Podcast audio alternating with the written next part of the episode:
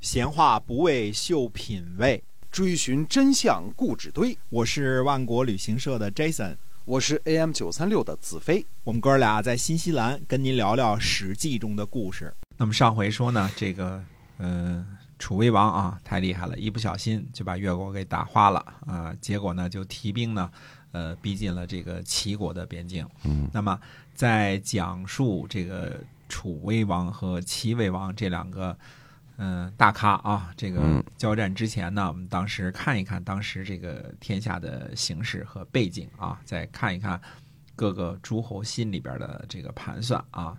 公元前三百三十七年的时候，我们说呢，楚国、韩国、赵国和蜀国的君主呢，一起去秦国祝贺秦惠文君呢这个新君继位，对吧？嗯，那么显示了这几个国家啊，特别是。楚国、赵国和韩国，因为蜀国当时还很小的嘛，对吧？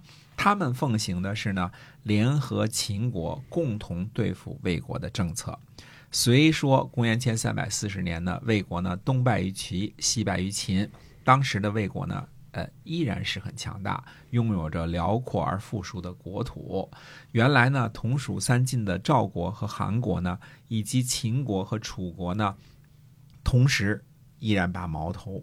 主要的矛头对准了魏惠王，对吧？嗯，这个是因为他们去跟秦国这，因为一般的这个新君继位也用不着这个，呃，大国的国君去朝贺嘛，对吧？对。但是四国的国君去为了这个秦国新君继位去朝贺这件事情呢，确实是不同一般。那当然，对于四国国君去秦国的这个举动呢，魏惠王不可能不知道其用意是如何。你们四个加起来不就是对付我嘛，对吧？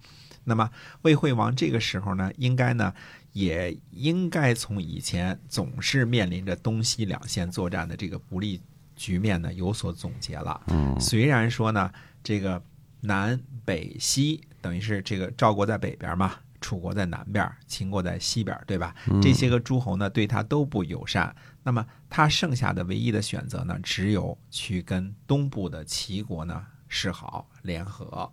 那么。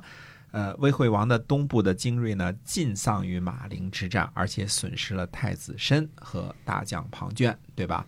那么魏惠王呢，不可能喜欢齐国，也不可能喜欢这个呃齐威王，对吧？对。那么，所以呢，这个他呢，呃，其实呢，在这个越王吴强呢准备进攻齐国的时候呢，他也答应。把兵力呢压迫在楚国的边界，以牵制这个楚国的兵力，好让越国呢放手去攻击齐国。虽然自己不出面，但是绝对这个不会呃不愿意看齐国的笑话，这个没什么问题嘛，对吧？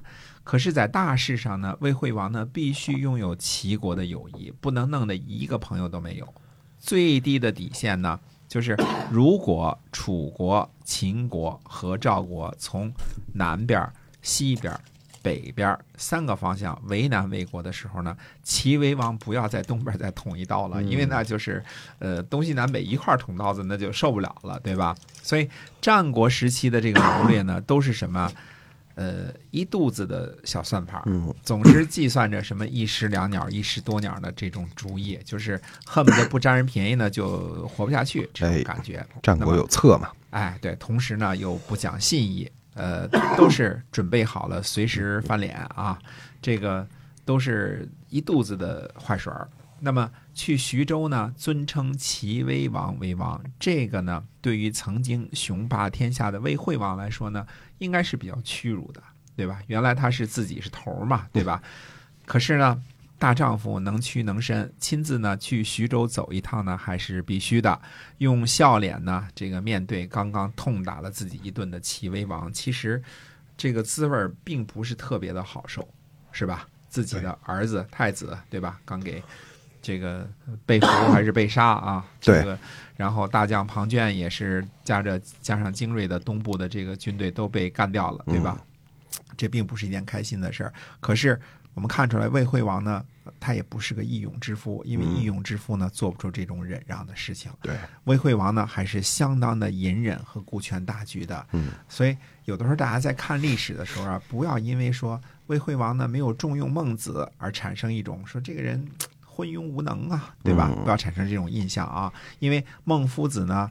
后世名声太大了，而且孟夫子是个圣人，所以我们自然而然的呢会对孟夫子呢产生一种亲近的感觉。对而对于这个魏惠王或者梁惠王呢，这个不能任用贤能呢，产生一种他很昏聩的印象。嗯那么实际上并非如此，魏惠王这个人还是很了不起的。啊，纵观这个徐州相望的这个事件呢，魏惠王的处置还是很得当的。嗯，孟夫子呢希望他推行仁义的方略，这种呢不可能在短期内奏效。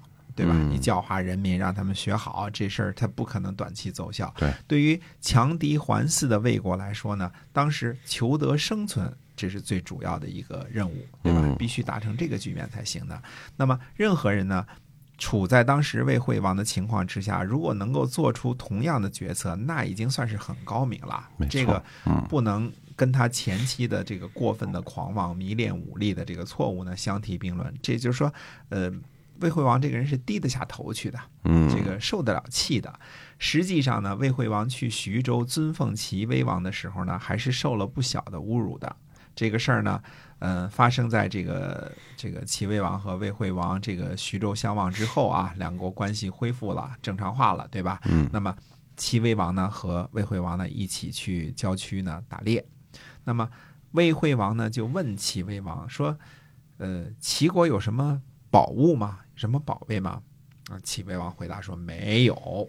嗯，那么魏惠王说呢，说寡人的国家虽然小，但是赏有呢直径一寸的明珠，这个十枚啊，嗯这个照亮呢十二辆乘车，这个前后都能够照亮。对说齐国这样的大国怎么能够没有宝物呢？嗯，那齐威王回答说呢，说这个大王呢，您以明这个明珠为宝，我的宝贝呢和大王您不一样。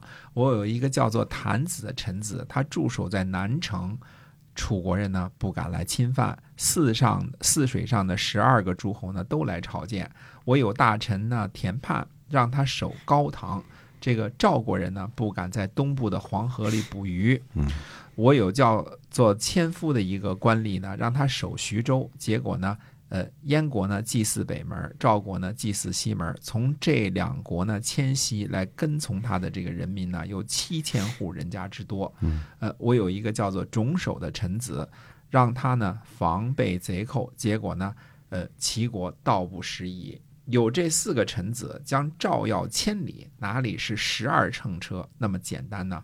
魏惠王听了之后呢，很惭愧，啊，我们说现在的话来讲，这是一碗很不错的鸡汤啊。这个 这个，呃，魏惠王呢，只是问问齐国有没有宝贝这么回事儿啊，哎结果呢，这个呃呃，齐威王呢，这个灌了一碗大鸡汤，对吧？嗯说比你那个夜明珠呢更更能称作宝贝啊。哎，呃，不过呢，这个四位大臣之一的这个田盼呢，其实就应该是马陵之战战胜魏国的主将，当时啊，嗯，这个呃，但是这个记载呢语言不详，它也可能是田忌，也可能是田盼盼，对吧？啊这个是这两个不是一个人啊。嗯，那么魏惠王呢，听了这这个鸡汤之后呢，肯定是不太高兴了，当然了这个哎不太开心嘛，对吧？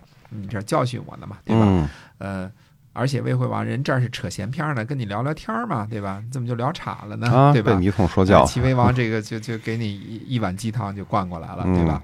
那么我我个人认为呢，其实魏惠王这次打猎呀，其实等于是被齐威王给羞辱了一顿，嗯，意思你这个怎么这个不懂得任用贤能啊，是啊，吧？你看看我，我把哎，我认为的宝贝是我的大臣，我的人才啊，对嗯，那么当时呢，齐国呢，呃，好些贤能的大臣，什么邹忌呀、田忌呀、田盼呀、田婴啊，呃，这些都是些个什么人呢？会对后世有些什么影响呢？什么张盖呀，什么啊张丑啊，这个没错，他手下一堆这个有有有齐威王手下啊，这一堆这个贤明的大臣啊，嗯呃，这个我们这个上次说了一个这个身有残疾的这个孙膑啊，嗯赛马又是捡造的，就把魏惠王的这个八爷就给断送了啊。啊那么到底都是些个什么样的贤人，干了些什么事儿呢？那么下回跟大家这个叨叨叨叨叨一下这个齐国的这些个大臣。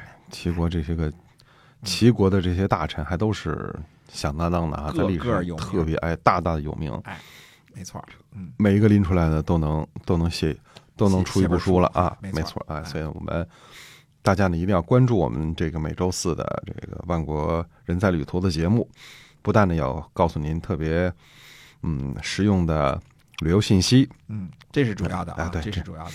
我们还是旅游节目是吧？哎，对，哎讲讲讲机票，讲讲旅游团，这哎，对了对这个机票旅游呢，其实关系到我们每个人生活中的这个，尤其是我们华人朋友啊，这个不管您是回国或者是出去别的国家旅行，都是离不开的。